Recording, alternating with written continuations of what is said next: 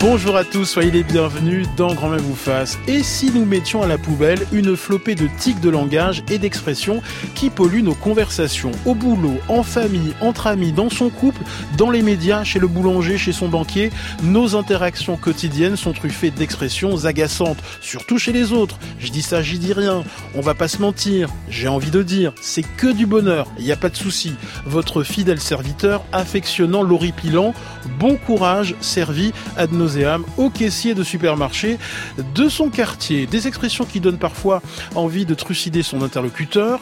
Comment ces tics de langage apparaissent-ils? Comment expliquer leur prolifération? Comment attrape-t-on euh, ces tics de langage? À quoi servent ces mots creux et souvent vides de sens? Pourquoi la langue d'entreprise est particulièrement friande de ces expressions agaçantes? Existe-t-il un vaccin contre tous ces tics de langage? Pour nous éclairer aujourd'hui, la linguiste Julie Neveu, le journaliste Quentin L'écrivain Jean-Loup Chifflet et la sémiologue Mariette Darigrand. Mon complice aujourd'hui, c'est le professeur de philosophie Thibaut de Saint-Maurice. Bienvenue dans Grand Bien vous fasse, la vie quotidienne mode d'emploi. France Inter. Grand Bien vous fasse. Ali Rébi. Bah, je crois que tout le monde met beaucoup genre partout. Effectivement, ça c'est un tic que mon supérieur utilise tout le temps. Alors euh, oui, euh, effectivement, euh, j'ai constaté que effectivement il y avait telle sorte de problème. J'arrête pas de dire genre. À chaque fois, à chaque mot, je mets genre. Je sais pas pourquoi. Bah moi, je sais que j'utilise souvent et tout et tout. du coup, bah pour dire bah voilà, moi j'ai fait ça. Du coup, je vais là. Le du coup, c'est vrai, il est commun. Le et voilà, le des, mots comme ça. Ok, ok, c'est mon prof d'anglais, il dit tout le temps ça et ça m'énerve et c'est insupportable en fait. Le fameux il n'y a pas de souci. Se voir répondre il n'y a pas de souci par un serveur ou une serveuse n'a juste aucun sens dans ce contexte recueillis par Laura Laplot dans les rues de Paris pour nous éclairer, euh, pour nous aider à mettre à la poubelle quelques tics de langage. Quentin Périnel, l'auteur des 100 expressions à éviter au bureau ou ailleurs. Jean-Loup Chifflet, vous avez publié il y a quelques années en poche 99 expressions à foutre à la poubelle. Mariette Darigrand, sémiologue, vous dirigez le cabinet des faits et des gestes. Julie Neveu, normalienne, maître de conférences en linguistique à la Sorbonne, mais également dramaturge. Alors Julie Neveu, c'est quoi un tic de langage? Ces expressions qui se à notre langue façon sparadrap du capitaine Haddock. Ah oui, bah c'est une bonne description déjà parce que à la base le tic, il faut se rappeler que l'origine du mot c'est quand même la description d'un spasme du cheval hein, qui régurgite ou qui a du mal à déglutir et donc ça rompt la fonctionnalité déjà de l'acte de déglutition. Donc c'est important, c'est de remarquer déjà ça, le problème de euh, l'interruption de la fonctionnalité d'un acte, d'un processus. Alors le tic, c'est un élément de langage donc qui est surreprésenté euh, dans un idiolecte, le langage d'un individu, ou bien dans un sociolecte, vous voyez, le langage d'un groupe. Il est surreprésenté ça pose un problème de dire ça déjà. Sur par rapport à quoi? Il y a un excès, mais un excès par rapport à quoi? Donc si on parle de tic, on parle d'une norme, on reconnaît qu'il y a une norme, et si vous êtes énervé, si ces tics nous agacent, c'est bien qu'il y a une norme à laquelle on réagit. On réagit sans doute plus en France qu'ailleurs. Me faisait remarquer des copains en Belgique pour le réveillon, où il y a plus de langues, plus de diversité, moins de normes linguistiques, mais c'est vrai qu'on réagit beaucoup, et c'est intéressant aussi de dire que si on réagit, c'est bien la preuve que le tic, c'est d'abord quelque chose qui est perçu, perçu par l'autre comme un tic, comme donc un excès par rapport à une norme, et euh, surtout que ce tic est une expression du coup involontaire, inconsciente. Donc quand les, c'est intéressant d'écouter les, les témoignages au début de l'émission, parce qu'il y a ces jeunes qui disent je dis genre et j'arrive pas à m'en débarrasser. Euh, normalement, la prise de conscience du tic, le tic c'est ce qu'on a et qu'on ne veut pas avoir. Hein. Si on vous dit euh, tu dis ça tout le temps, a priori on essaie d'arrêter de le dire. Donc voilà, on trouvera peut-être des moyens. Euh. Quant à Périnel. vous disiez en, introduction, euh, ça, ça, ça, énerve, ça nous énerve parce que c'est chez les autres. Alors qu'en vérité, nous aussi on en a plein, on en a, on en a juste pas, pas conscience. Euh, et donc l'idée de mon, de mon petit bouquin, moi, c'était d'avoir de, un peu de recul sur moi-même, de me moquer un peu de moi-même parce que évidemment, quasiment la totalité des expressions qui sont là-dedans, bah, c'est des expressions que j'utilise moi au quotidien. Et j'ai conscience que ça peut énerver les, les autres. Pourquoi ça nous agace, Jean-Loup Chifflet, ces tics, ces expressions à mettre à la poubelle? Oui, ça nous agace parce que ça a très bien été dit jusqu'à maintenant. Ça, mais moi, je pense que c'est surtout un problème euh, physique.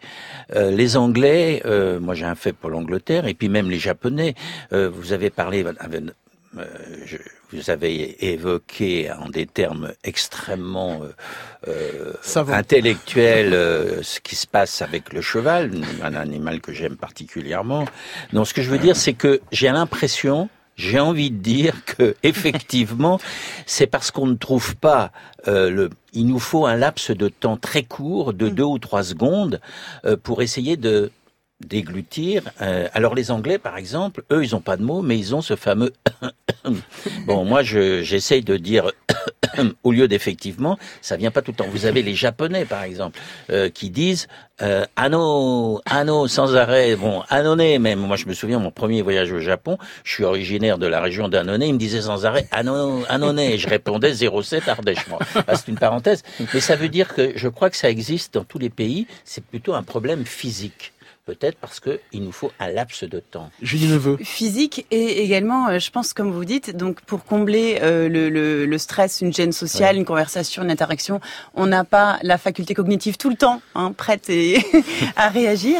Et alors, c'est, ça permet d'établir, de garder le contact avec l'interlocuteur, ce que Jacobson, le linguiste connu disait, décrivait comme la fonction fatigue du langage. Expliquez-nous ce que c'est, tiens. La fonction fatigue du langage, bah, c'est tout simplement euh, tout ce qui sert dans le langage, non pas à transmettre une information, à véhiculer de l'émotion, mais à maintenir le contact.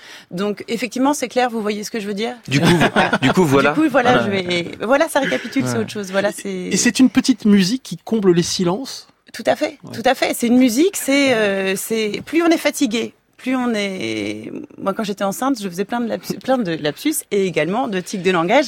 Enfin, c'est quand même quelque chose qui nous vient plus facilement quand on n'a pas de présence d'esprit et qu'on n'a pas envie de faire sa propre phrase. Parce que le tic, juste, c'est ça, c'est que pourquoi ça nous énerve, c'est qu'on sait nous en tant que locuteur intuitivement, on sait que la syntaxe c'est fait, c'est à nous. La syntaxe c'est ce qu'on s'approprie, c'est la façon dont je prends les mots du lexique qui sont à tout le monde. Donc je prends les mots du dictionnaire, c'est mon réservoir, c'est conventionnel et grâce à la syntaxe, je les mets dans un ordre particulier, mes en relation. Et ça, c'est mon fait, c'est mon individualité. Avec le tic, je calque, je mime, je prends. Donc ça paraît hypocrite. Je mets le masque de linguistique et il n'y a plus personne en dessous. On s'en fiche. Il n'y a plus de sens. C'est un creux euh, sémantique abyssal. Mariette Darigrand, je rappelle que vous êtes sémiologue. Mhm. Alors écoutez, je crois que les tics de langage, en fait, sont comme les postillons. Donc c'est du corps et c'est toujours le corps de l'autre.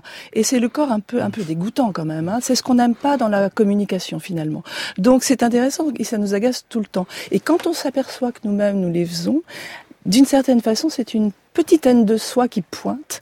Et à ce moment-là, on se culpabilise, on se dit, bah, moi aussi, j'ai intériorisé cela. Parce que le langage, nous le métabolisons. C'est du corps, c'est notre corps. Donc, je voudrais un tout petit peu les défendre, l'éthique de langage, parce que ça nous permet aussi d'être ensemble. C'est ce qu'on appelle le code, par opposition à la langue personnelle, éventuellement, qu'on peut imaginer. Euh, et on l'imagine toujours extrêmement personnel, extrêmement subjective.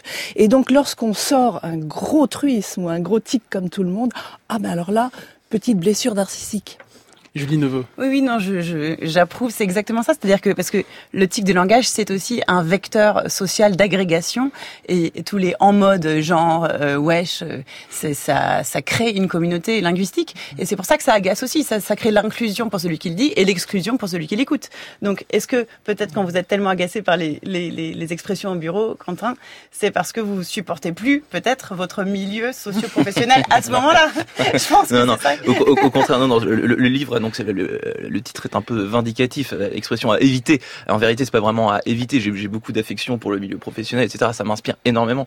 Euh, mais simplement, euh, réfléchissons à la façon dont, dont, on parle, parce que la plupart du temps, comme je disais tout à l'heure, on emploie ces, ces, ces tics de langage, ces expressions, ces barbarismes sans même le savoir. Et parfois, ça ne veut rien dire. Et donc, mot bout à bout, ces mots dans une phrase, bah, ça, ça donne des phrases complètement alambiquées. C'est le, le, syndrome LinkedIn, quoi. Jean-Loup Alors d'abord, je voudrais, ça a été dit tout à l'heure, et puis Quentin le dit dans son livre ou dans une émission où je vous ai écouté, c'est que euh, il faut pas avoir honte de ses propres tics. Moi, je dis sans arrêt effectivement. bon, euh, et moi, je pense qu'il faut faire le distinguo entre justement ce problème un peu physique et puis vous avez dit par exemple tout à fait, euh, bon, tout à fait, c'est pas un tic de langage, c'est pas pour respirer. Moi, je suis président du, de la de l'association des anti-tout-à-fistes, euh, ce qui ce, ce qui fait quand même que je l'emploie comme tout le monde. Et puis il y a, y a un tic là, je voudrais je voudrais juste en tant que père et grand-père, j'ai des petits-enfants, j'en ai encore pas.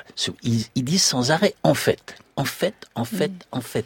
Alors, est-ce que c'est un tic de langage? Il y a que les petits, il y a que les enfants qui disent ça. Est-ce que c'est vraiment un tic ou Les petites filles. Alors, les petites filles, elles sont toujours en train de dire en fait, en fait, en fait, ma poupée, en fait.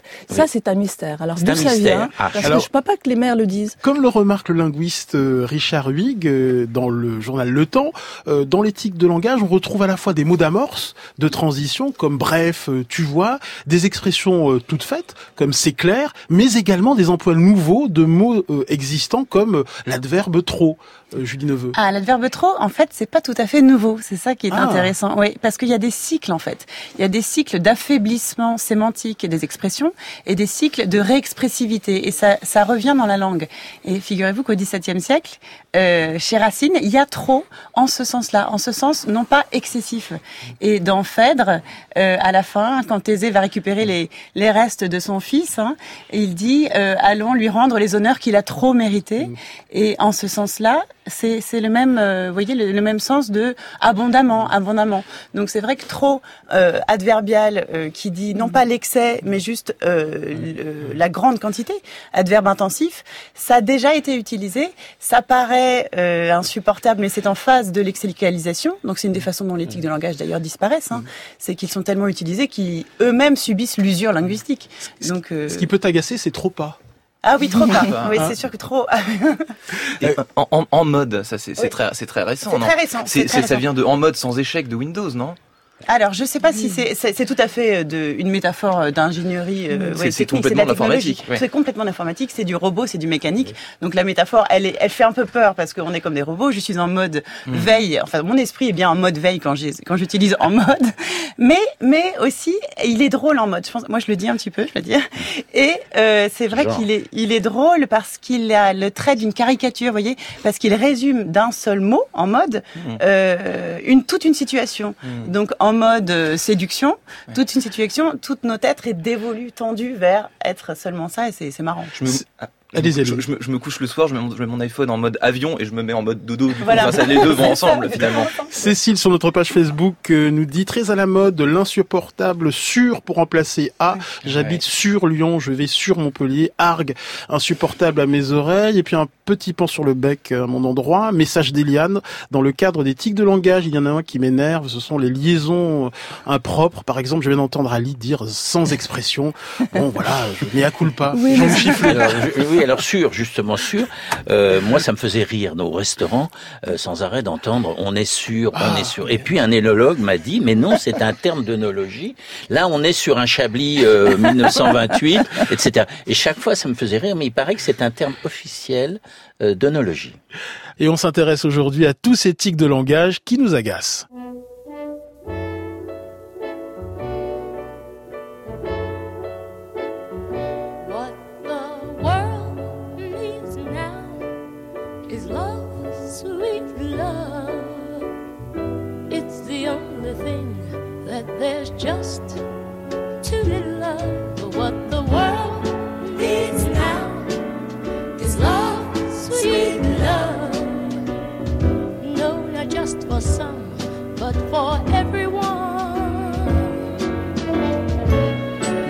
We don't need another mountain. There are mountains and hillsides enough to climb. There are oceans and rivers, enough to cross, enough to last till the end of time.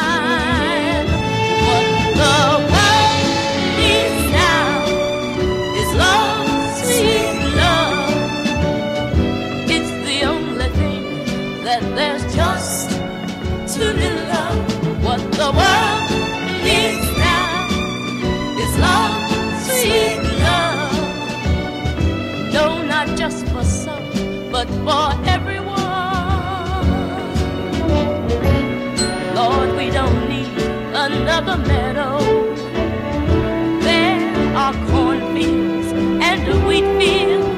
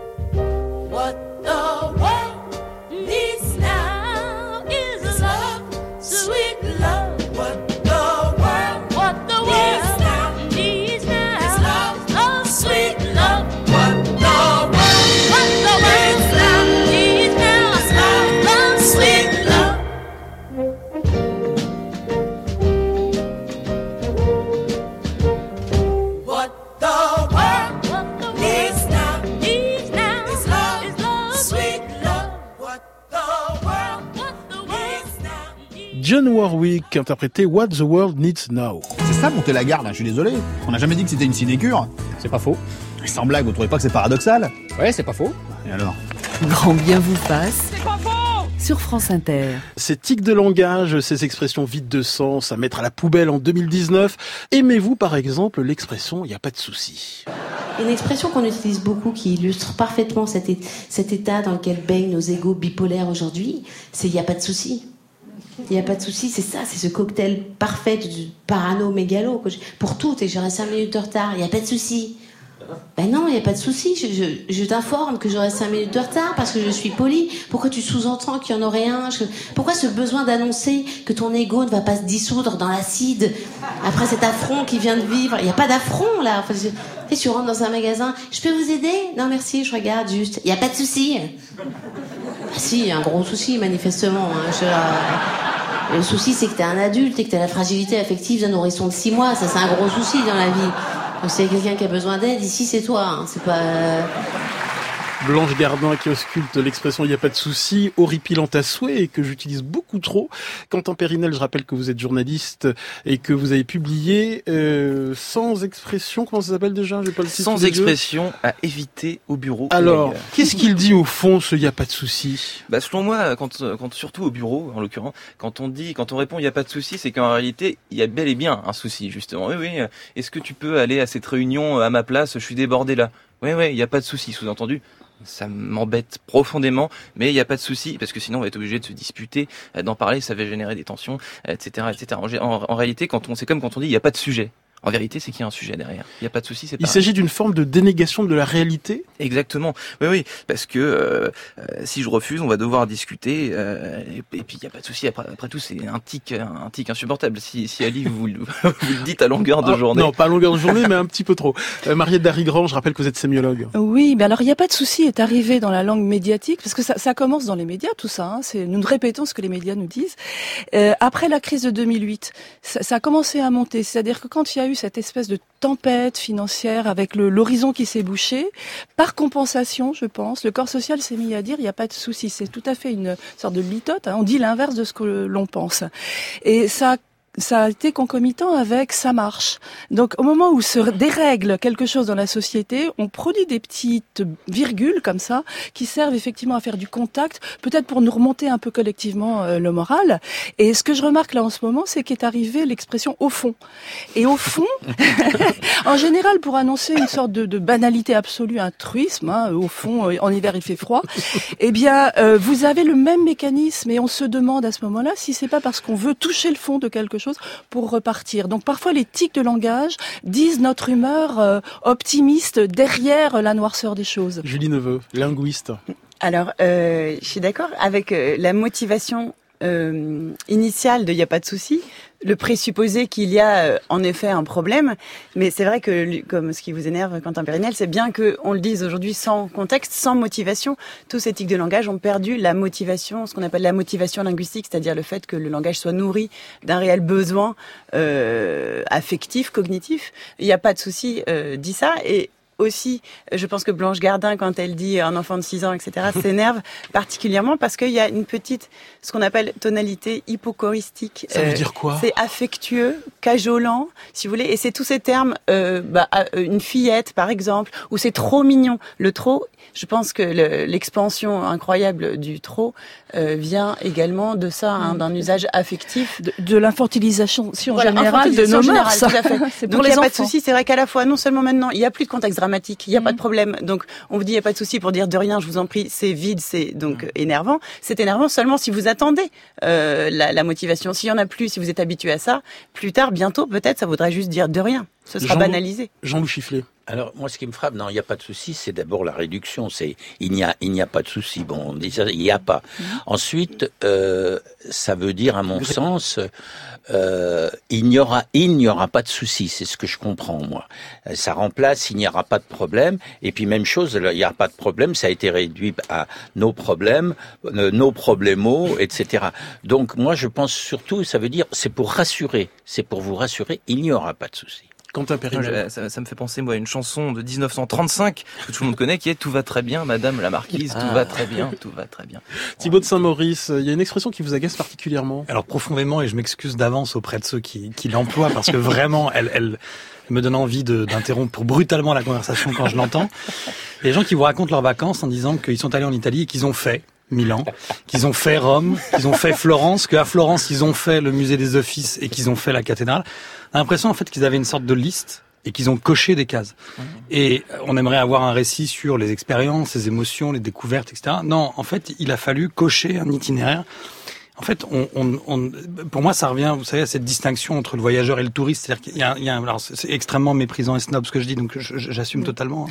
Mais non, on n'est pas là pour faire des choses ou, pour cocher des cases. Et surtout, quand on raconte nos vacances après, on, on va pas distribuer des bons points en disant euh, ah ben c'est bien, t'as as tout fait. C'était sur la liste course, t'as tout fait.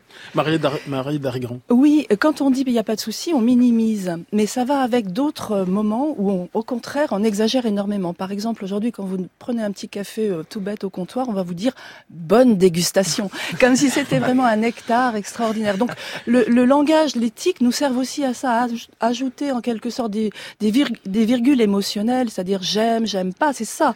Donc le problème, c'est que la subjectivité subjectivité qu'on met comme ça, eh bien, c'est celle de tout le monde. Et c'est ça qui nous revient en tête, enfin, dans la figure, en fait. Là, là, là, on pourrait parler pendant des heures des termes de restaurant, parce que une bonne dégustation, avec le, le garçon qui vient sans arrêt vous, vous demander, ça a été. Alors moi, quand il me dit ça a été, je me dis, bon, le pourboire, alors, euh, voilà, ça a été, euh, bonne continuation. Et puis, alors, on, on pourrait rentrer dans les bonnes fins de journée, bonnes fins de dégustation, bonnes fins de début de matinée. on dit belle année cette année. Belle, belle année, oui, oui. Euh, Léa Salamé d'ailleurs le dit régulièrement, j'ai entendu. Belle fin de journée. Non mais alors, c'est bonne fin de journée, bon, bon début de fin de matinée. Moi je sais plus où j'en suis. Je dis carrément. Bonjour Grégoire, bienvenue dans l'émission. Allô, oui. Alors, quelle est l'expression qui vous agace le plus, Grégoire? Bonjour, oui, j'ai entendu avec intérêt les belles journées, il n'y a pas de souci. Moi, j'ai connu, euh, il y a un petit souci alors que le problème était énorme. euh, non, non, mais c'est vachement intéressant. Il y a un truc, moi, qui m'agace, et je, parfois j'y succombe, mais je, je fais vachement gaffe, c'est le terme voilà. Alors, vous avez en face de vous des gens, euh, on discute d'un truc, ou vous avez des politiques, ou des sociologues, ou nous, ce qu'on veut, des économistes, tout ce qu'on veut, représentatifs, qui, vous, qui commencent à faire un raisonnement, où on, où on débat surtout, dans les débats surtout. Et ils disent deux mots sur le sujet en question, et puis ils arrêtent et ils disent voilà. Ils vous balancent le truc, ils n'ont rien démontré, ils n'ont rien conclu, et ils vous disent voilà. Je sais pas si vous avez remarqué, ça s'est répandu depuis deux trois ans, en fait, très rapidement. Il y a une espèce de conclusion, on vous laisse en rade, euh, alors qu'on vous a rien dit. Marie Dargrand. Oui, alors là, il me semble que c'est une des, des, fonctions du langage voilà, très gestuelle. C'est comme si on tapait du pied pour euh, mettre fin ou parce que le, on n'arrive plus à utiliser les mots. Mais le langage, il a, euh, euh, je parle sous votre contrôle linguiste, mais le, je crois que c'est ce qu'on appelle aussi le, le déictique, c'est-à-dire oui, on, on, on, on monte, c'est comme un geste démonstratif. Ça n'a pas de contenu informatif, mais c'est pour dire, bah, comme un geste avec les pieds et les mains, hein, comme une image que l'on montre à l'autre en lui disant un peu son impuissance à parler plus. Et c'est horriblement agaçant parce que l'effet est inverse. Hein. C'est comme si on imposait quelque chose. Alors je crois, moi je prends ça comme plutôt un sentiment d'impuissance devant le, la difficulté à parler. Julie Neveu. Ah oui, mais c'est sûr que c'est toujours toutes ces formules de surassertion sont la preuve qu'en vérité on n'a pas réussi à dire ce qu'on voulait dire simplement à l'intérieur du discours. Mais voilà, donc en conclusion, c'est exactement le rôle. On peut aussi dire que c'est quand même le rôle euh, qui est dévolu à voilà en opposition à voici, comme dans ceci, cela. Vous savez, l'alternance vocalique IA, comme en anglais this and that. En fait, le A reprend, synthétise et conclut. Et le I annonce ce qui va suivre. Voici ce que je vais vous dire, je vais, je vais en parler. Voilà. Ben, on a fini d'en parler. Et donc voilà, voilà, voilà, c'est pareil. Donc euh, ça ah ben il vous agace quand un Périnel se voilà, voilà, voilà. Ah oui, parce que je parle sous votre contrôle à, à tous évidemment. mais est-ce que, est-ce que voilà, le, le, que, le fait de dire voilà, voilà à chaque à chaque moment de la phrase, euh, est-ce que c'est pas le symptôme d'une société où on n'a plus le temps de dire les choses, de prendre son temps, de faire des belles phrases, où il faut sans cesse en finir rapidement et peu importe si on s'arrête en plein milieu de la phrase, sans terminer une argumentation convenable?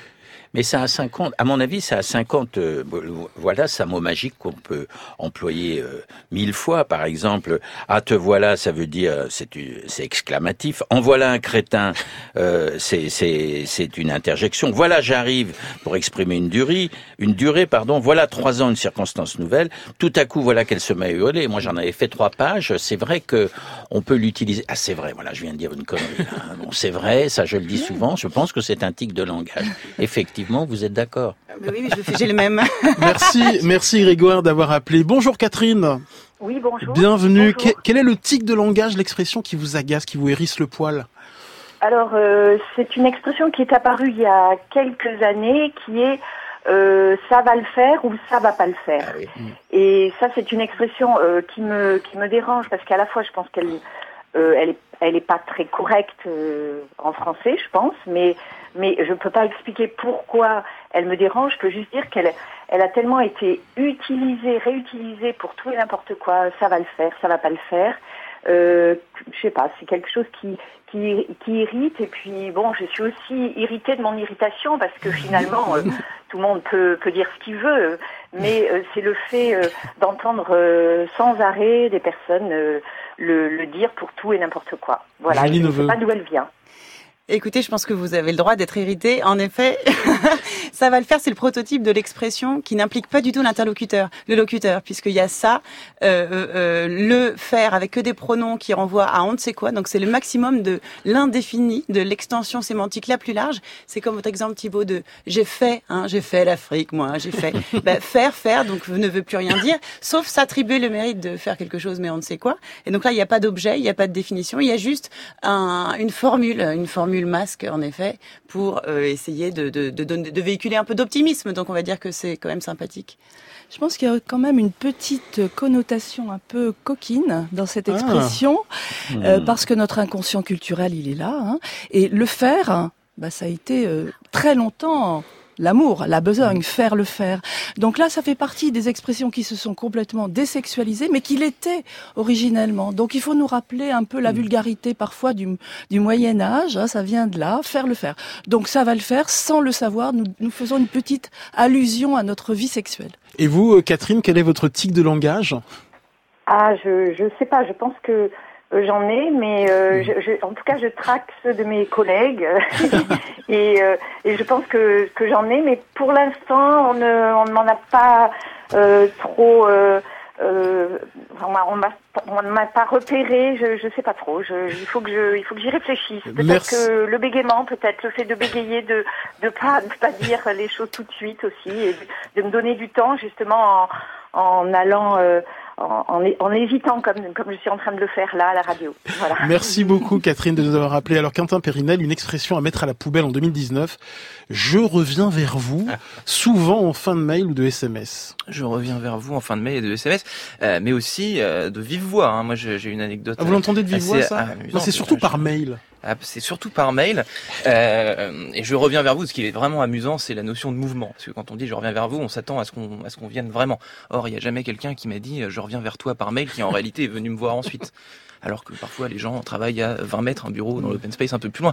Mais un jour, mais qu'est-ce que ça dit au fond? Je reviens vers au vous. Fond, euh, je reviens vers vous. Bah c'est déjà c'est un anglicisme de, de, de, oui voilà. Oui, j'en ai rien à foutre. Ça veut dire j'en ai rien à foutre. Je reviens vers vous si, j'en ai envie. Euh, vous attendez pas à avoir de réponse de ma part, du moins dans les dans, dans les prochains jours. Oui, alors ça j'adore ça parce que j'ai lu récemment que Monterland avait de l'humour et il disait à juste titre, donc on, on est dans, dans, dans la même veine, il disait quand on dit à bientôt à des gens qu'on n'a jamais on le dit généralement à des gens qu'on n'a jamais envie de revoir.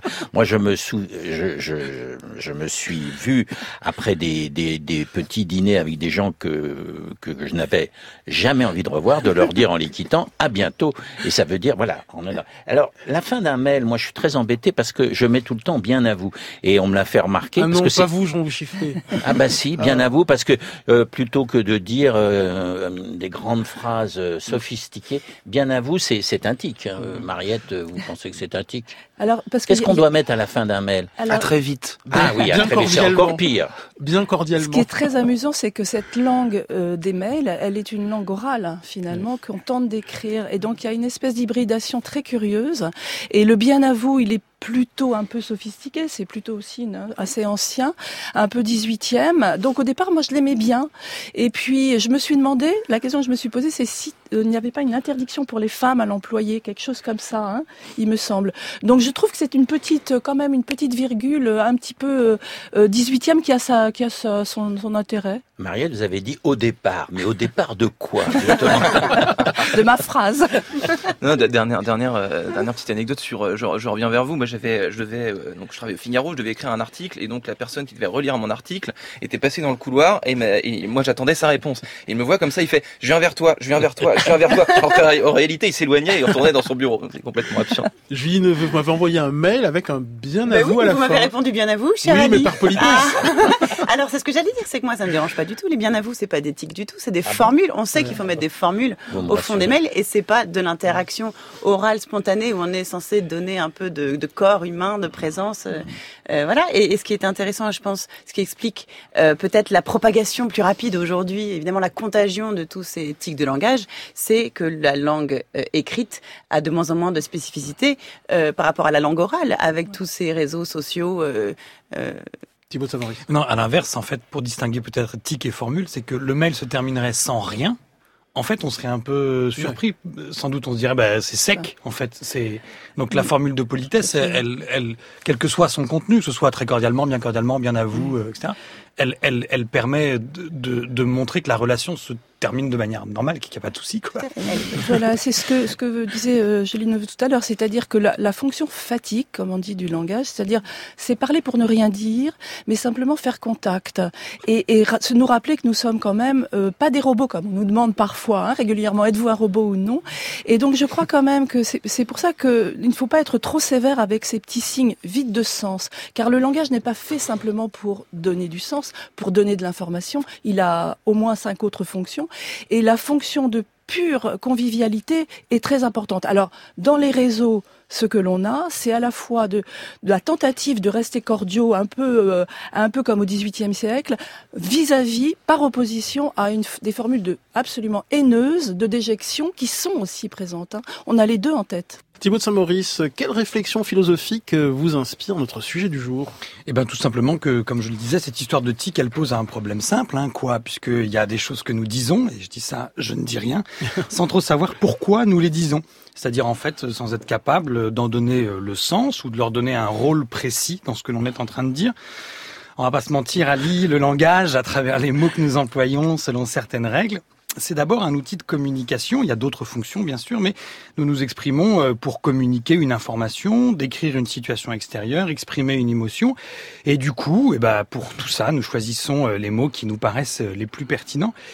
Et pourtant, j'avoue, dans toute cette opération viennent se glisser des tics, des mots ou des expressions qui n'apportent pas forcément donc de précision supplémentaire et qu'on prononce machinalement par réflexe sans pouvoir s'en empêcher, comme on dit. Alors nous ne savons donc pas vraiment ce que nous disons, Thibault? Oui, je crois que c'est clair. Ça montre que nous ne maîtrisons pas complètement et que, en fait, nous nous échappons à nous-mêmes, et peut-être pour deux raisons. La première raison qu'on n'a pas encore euh, évoquée euh, reposerait ou pourrait reposer sur euh, l'hypothèse freudienne de l'inconscient.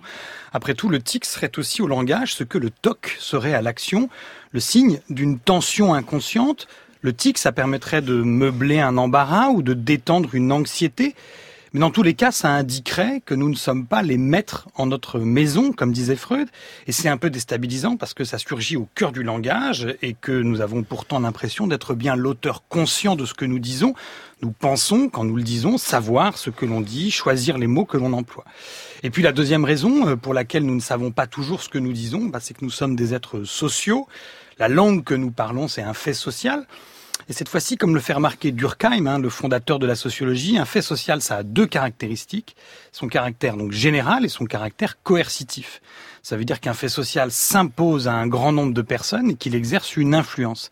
Et ben, le tic, c'est le signe particulier au cœur de ce que nous disons, de notre appartenance ou bien à une culture, à une époque ou à un milieu.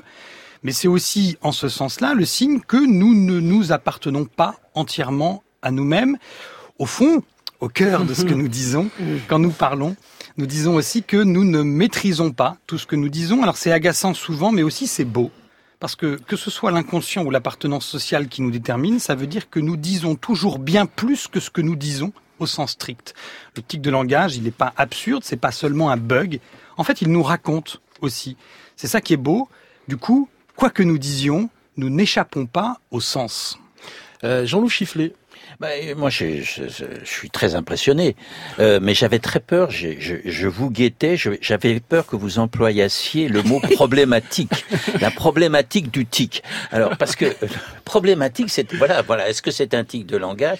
Tous ces néologismes se, solutionnés au lieu de dangerosité, etc. La problématique. Pourquoi est-ce qu'on dit problématique alors que le mot problème suffirait? Parce que c'est au programme euh, du bac. Mais...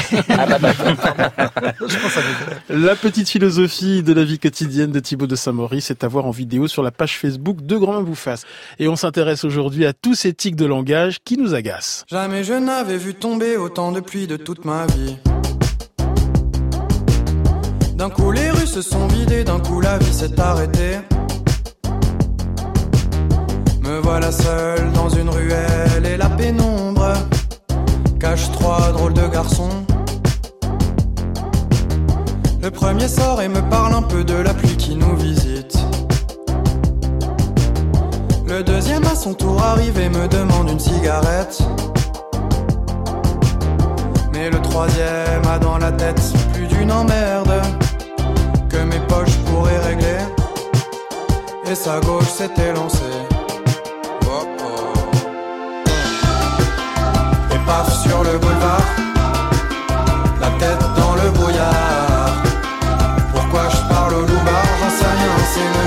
pas raser les murs.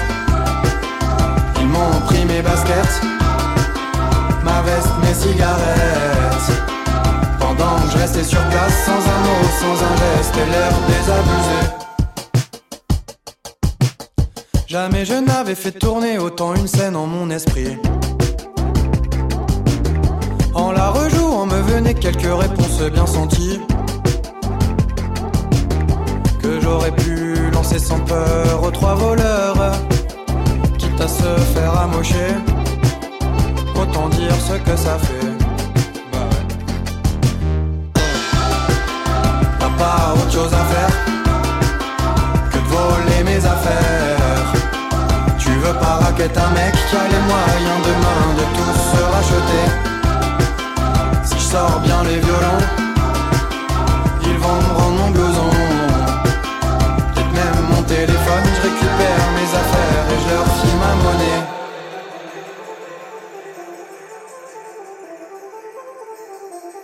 Jamais je n'avais vu tomber autant de pluie de toute ma vie.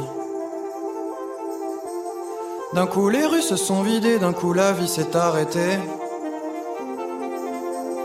Me voilà seul dans une ruelle et la pénombre cache trois drôles de garçons qui en veulent à mon blouson. Oh oh. Sur le boulevard, la tête dans le brouillard. Pourquoi je parle au loup-bar, j'en sais rien, c'est le jeu, je vais pas raser les murs. Ils en veulent à mes baskets, ma veste et mes cigarettes. Je vais pas rester sur place sans un mot, sans un geste et l'air désabusé. T'as pas autre chose à faire que de voler mes affaires. Pas raqueter un mec qui a les moyens demain de tout se racheter. J'ai sorti les violons, ils m'ont rendu mon blouson. Et même mon téléphone, j'avais toutes mes affaires, j'aurais filé ma monnaie.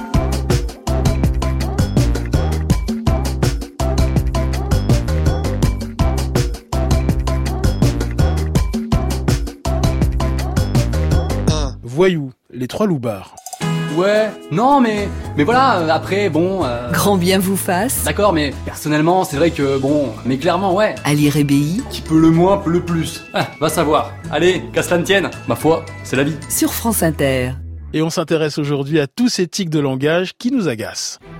J'ai pas mal de tics de langage, enfin je m'en rends pas forcément compte, mais... Euh, bah, justement les non mais ou je dis beaucoup, je commence beaucoup mes phrases par en fait ou par des et tout et tout. Quand je raconte une histoire que je sais pas quoi dire, bah, je dis et tout et tout. Et je dis frère, mais ça, ça m'énerve de dire frère. Je veux, je veux pas le dire, mais c'est des amis, ils m'ont mis ça dans la tête et du coup maintenant je le dis, mais j'arrive euh, des fois à me contrôler quand même. En fait, ce qui est très compliqué avec les tics de langage, selon moi, c'est que euh, on utilise souvent les mêmes mots et on s'en aperçoit pas. Et je pense que la meilleure manière de travailler sur ça, du moins, c'est d'essayer de réfléchir à quel mot euh, pourrait remplacer ce tic. Propos recueillis par Laura Laplot dans les rues de Paris. Euh, Thibaut de Saint-Maurice, hors antenne, vous me parliez de quelques expressions et éthiques de langage qui vous agacent un petit peu au lycée où vous enseignez? Euh, Oui, parce que euh, je pense que c'est propre à beaucoup beaucoup de lycées. C'est vraiment des tics d'interjection ou d'appel de, enfin, je sais pas, vocatif d'élèves à d'autres élèves. Donc le wesh gros, le frère. Et d'ailleurs, les filles entre elles aussi, hein, ces frères, c'est pas tellement sœurs, quoi. Les, les, les, en revanche, les filles disent eh meuf et s'interpellent l'une l'autre en, s'appelant meuf. Voilà. Bon. Julie Neveu, linguiste. Oui, c'est un mimétisme euh, cognitif profond mm. et qui est très ancré dès, l'apprentissage du langage. Hein. Vous voyez, les enfants, les premiers mots, ils répètent. Et donc, euh, ce mimétisme qui nous poursuit, qui continue à nous gagner. On a tous ici été gagnés par des expressions d'éthique de langage. Et euh, voilà. Et oui, non, surtout, c'est le plaisir quand même d'appartenir. Voilà, mm. plaisir d'appartenance sociale, euh, culturo-sociale. Mm. Jean-Loup Chifflet. Euh, moi, moi, ce sujet, je voudrais rappeler simplement, parce que je viens de terminer ce livre, Leurs enfants après nous, qui a eu le prix Goncourt de Nicolas Mathieu, où j'ai appris un tas de choses. C'est un langage en particulier, il y a cool toutes les, toutes les trois pages, mais c'est un livre formidable, parce que au niveau de, au niveau de, au niveau du langage, j'ai appris beaucoup de choses, comme ce que vous venez de citer. Julie Neveu. En fait, ce que disait Thibault dans sa chronique tout à l'heure, c'était très intéressant. Euh, le tic de langage, c'est pas, c'est plus nous qui parlons, c'est notre milieu qui parle en nous. Et en ça, c'est fascinant. Et en ça, en effet, on appartient tous, on relève tous d'un milieu culturel et euh, et on le trahit. Jean-Loup Chifflet, je rappelle que vous avez publié il y a quelques années en poche 99 mots et expressions à foutre à la poubelle. Euh, si je vous dis bon courage, vous ah. sortez votre pistolet à eau euh, non, je sors une phrase de, de Coluche qui disait euh, c'est pas de courage dont on a besoin, mais c'est de pognon. Voilà. Alors, qu'est-ce qu'il dit au fond ce bon courage bah, Moi, j'ai tendance à le dégainer un peu trop facilement, notamment aux caissiers et caissières de supermarchés. Et je, je sais que je le dis, ça m'agace et ça sort malgré moi. Bah, bon courage. Alors, euh, je pense que c'est quand même une façon de. Vous avez un petit peu de non, non pas de, de condescendance, mais de pitié pour la personne. Vous venez de citer une caissière de supermarché. Moi, je les, je, je, les admire et je cherche toujours un mot. Moi, je crois aussi dire dire bon courage plutôt que bonne continuation. mais c'est c'est c'est un terme qui, je pense que nos linguistes distingués euh, diront effectivement que effectivement que c'est quelque chose qui, qui, est un petit peu social. Quant à Périnelle. Quand on, quand on dit bon courage à quelqu'un, on part du principe que, que, que, notre interlocuteur va passer forcément euh, une journée atroce, une journée de dur labeur. Mm. Euh, or, c'est pas, c'est pas forcément le cas. Bon courage, c'est très péjoratif. Moi, je citerai le condescendant. Absolument. Euh, le, livre de, de, de, de, Philippe Bloch que, que j'aime beaucoup, ne me dites plus jamais bon courage, mm. euh, traduit très bien ça. Celui qui a vraiment fait un, un bouquin sur une expression. Julie Neveu. Eh bien non, c'est ça, c'est que vous trahissez de la, de la, compassion à leur égard. Mm. Et pire, peut-être que vous leur souhaitez une mauvaise journée finalement, d'une certaine façon, sans le vouloir, que votre langage devient performatif, que vous accomplissez ce que vous leur souhaitez, à savoir que finalement, elles vont se rappeler qu'elles ont vraiment un boulot pas marrant et elles vont passer une très mauvaise journée grâce à vous. Si, si, on souhaite bon courage à son DG, on, on, le vexe ou pas euh, Bonjour Pierre, bienvenue dans l'émission. Oui, vous appelez de Paris dans le 15e arrondissement. Quels sont les, les tics de langage qui vous agacent, vous? Ah bah Alors écoutez, un particulièrement, et d'ailleurs il a été euh, il a été dit par euh, une des personnes qui intervient dans votre émission, c'est le mot petit. Ah. Euh, au restaurant, un petit café, un petit dessert, vous prendrez bien un petit quelque chose. Alors moi, généralement, à la fin, je demande une petite addition. mais bon, généralement, ça marche pas, mais bon. Et ça, c'est vraiment quelque chose qui, je, pense que vous l'avez aussi vécu dans un restaurant. Mais, mais qu'est-ce qui vous agace, euh, qu'est-ce qui vous agace, Pierre, dans ce petit? Ben, pourquoi, pourquoi réduire un bon gâteau, un petit gâteau. Julie Neveu. Euh, euh, déjà, le café, il est petit parce que c'est dans une petite tasse. Donc, si on me donne un petit café, ça sera un dé à coudre. Donc, c'est encore plus embêtant. Non, enfin, voilà. Donc, euh, pas de petit dans la restauration. Au contraire, c'est c'est quelque chose de grand, quoi. Alors, la réduction, c'est en effet euh, le mouvement d'appréhension de quelque chose qu'on a envie d'embrasser, de tenir dans sa main, vous voyez. Donc, c'est l'hypochoristique. Hein. C'est vraiment euh, ma petite fille, ma chérie, mon petit, ma petite puce. On réduit, c'est minuscule. Donc, ça fait partie de ce vocabulaire hypochoristique dont je parlais tout à l'heure.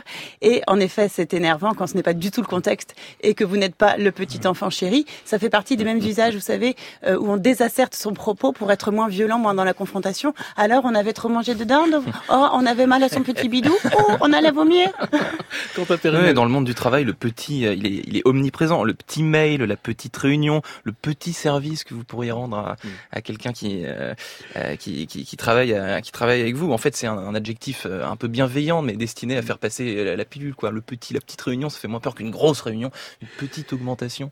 Merci beaucoup, merci beaucoup Pierre de nous avoir appelé. Marthe nous dit, bah, juste m'agace. Tu es juste génial, c'est juste magique, c'est juste trop bien. Julie Neveu Mais juste, c'est vraiment un anglicisme dans cette position-là dans la phrase. Hein. It's just amazing. Donc, en fait, juste devant l'adjectif, l'adverbe juste devant l'adjectif, comme ça, c'est un calque syntaxique. Alors, ça s'explique quand même. Là, il y a une raison. Hein. Il y a, euh, ça devrait peut-être moins vous agacer si vous le savez, mais c'est qu'en anglais, euh, on parle de focalisation, c'est-à-dire on attire l'attention de l'interlocuteur en fin d'énoncé. On parle du end focus. Donc, juste si vous mettez just et que après vous avez l'adjectif, euh, votre interlocuteur est attiré, entend beaucoup plus l'adjectif qui suit l'adverbe. Donc on fait la même chose, on a calqué, clairement, clairement, en effet.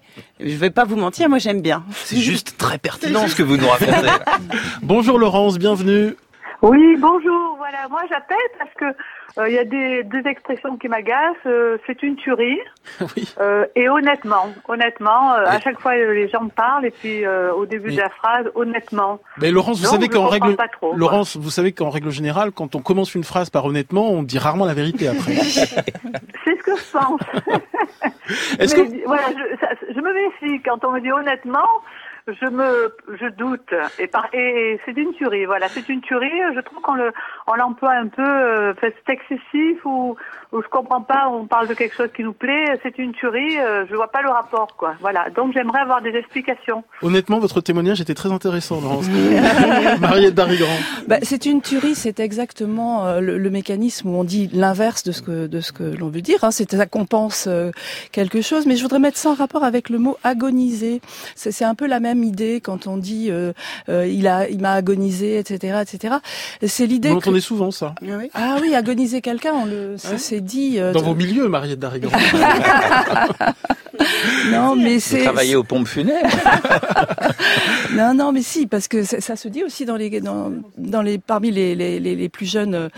Mais ça, c'est, je crois que ça fait partie du fait que c'est, ça va avec petit. Mm. C'est-à-dire que c'est, on vit dans un monde très dur, mm. très noir, très agonistique, c'est-à-dire justement où il y a des conflits permanents, permanents, et le langage soit détourne en disant bah, c'est une tuerie pour manger un bon gâteau au chocolat, euh, ou bien euh, par compensation nous met dans euh, quelques mondes de quelques mots de douceur dans un monde de brut. Et je crois qu'il faut accepter à ce moment-là d'être un petit peu infantilisé et un peu comme on dit, on n'est pas des bisounours, mais moi, je, je rappellerai j'associerais peut-être avec j'ai envie de dire, parce que j'ai envie de dire, on sent, bon, c'est vous parliez d'honnêtement, et j'ai envie de dire quand quelqu'un dit j'ai envie de dire. Alors généralement à la télévision, il y a un silence, on regarde et tout d'un coup, vous avez euh, un homme politique qui dit j'ai envie de dire, donc il y a un petit silence, on se dit qu'il va dire quelque chose de très important et qui va enfin devenir honnête. Voilà, moi c'est ce que je ressens. Sur les hommes politiques, on a quand même un beau, bel exemple de tic avec le en même temps. Mm. C'était un tic de François Hollande que par un mystère que je m'explique pas encore, euh, euh, Emmanuel Macron a repris en essayant d'en faire un concept. Et puis on a, c'est devenu un gimmick de campagne, c'est-à-dire devenu un petit refrain qui était en quelque sorte chanté dans les meetings. Et puis ensuite, euh, ça n'est plus, ça a été vidé de, de son sens. Et là, aujourd'hui, c'est intéressant de le rappeler comme concept politique. Laurence, est-ce que vous aimez l'expression c'est clair? Euh, non, c'est clair, je, je, je, vois pas trop. Enfin, je comprends pas c'est clair. Euh, ça vous agace, vous, Jean-Louis Chifflet, euh, c'est clair Oui, c'est je vois pas trop, c'est intéressant quand notre interlocutrice, euh, interlocuteuse, Trice, dit c'est clair, je vois pas trop. c'est clair, c'est qu'on voit pas du tout. Quoi. Pour moi, c'est comme ça que, que, que je l'interprète. Et puis, alors, on n'a pas parlé d'au jour d'aujourd'hui aussi, ça c'est le triple pléonasme, un triple pléonasme. C'est rigolo. Oui, mais et la régional. déjà. Ah, c'est voilà, ça c'est très ancien. Ah ouais, ouais, oui. Julie Neveu mais, Non, mais Lamartine en 1820, ah, bah euh, dans les méditations, c'est sa faute. L'univers est à lui, sous-entendu Dieu, mais nous, nous n'avons à nous que ce jour d'aujourd'hui. En fait, ça marche s'il y a la visée contrastive, c'est-à-dire que c'est ce jour d'aujourd'hui par opposition au jour de demain. Vous voyez, c'est l'unité temporelle minuscule du temps. Mais ça marche pas, c'est vrai, si on n'a pas envie de l'opposer à quoi que ce soit d'autre. Euh, merci beaucoup Laurence de nous avoir appelé. Euh, Julie Neveu. Merci. Julie Neveu, il y a une, un petit tic qui vous agace un petit peu, c'est j'avoue, surtout chez les jeunes. Oui. J'avoue. Au lieu de, au lieu de dire euh, oui. C'est ça. Mais c'est-à-dire, ça fait partie du processus de désémantisation, hein, de perte de sens. Mais j'avoue, j'ai envie de dire. Donc en fait, il n'y a pas. Et puis Macron, donc vous citiez Macron. Pardon de vous le dire. Donc c'est un autre de ces tics. Ce qui est intéressant, c'est qu'il y a une sorte de, euh, je pense, culture. Donc une fois de plus, éthique des langages, c'est pas moi qui parle, c'est ma société. Et là, c'est la société judéo-chrétienne qui parle. Et genre, la notion du pardon, hein, pardonnez-leur, c'est Jésus sur le calvaire. Pardonnez-leur, ils savent pas ce qu'ils font. et il euh, euh, y a pas de pardon. C'est c'est une thématique beaucoup trop lourde. Et donc euh, voilà. Pour terminer, il existe un vaccin contre tous ces tics de langage et expressions à foutre à la poubelle. Euh, Quentin Périnel bah, je, Un vaccin, je, je, je, sais pas. il faut se demander ça. Use your brain. Julie Neveu faites, faites, des mots croisés, utilisez votre cerveau, lisez des fables de La Fontaine, apprenez-les par cœur pour enrichir le vocabulaire. Merci à nos invités. Toute la bibliographie est à retrouver sur l'appli France Inter. Bonne journée à l'écoute de notre antenne.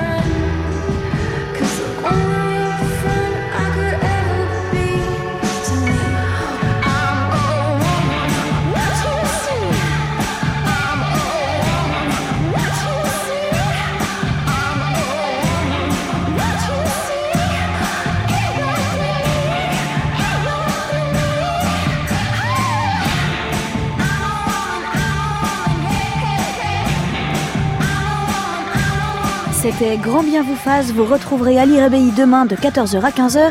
L'émission sera consacrée au bonheur et plus précisément au bonheur selon l'explorateur Jean-Louis Etienne.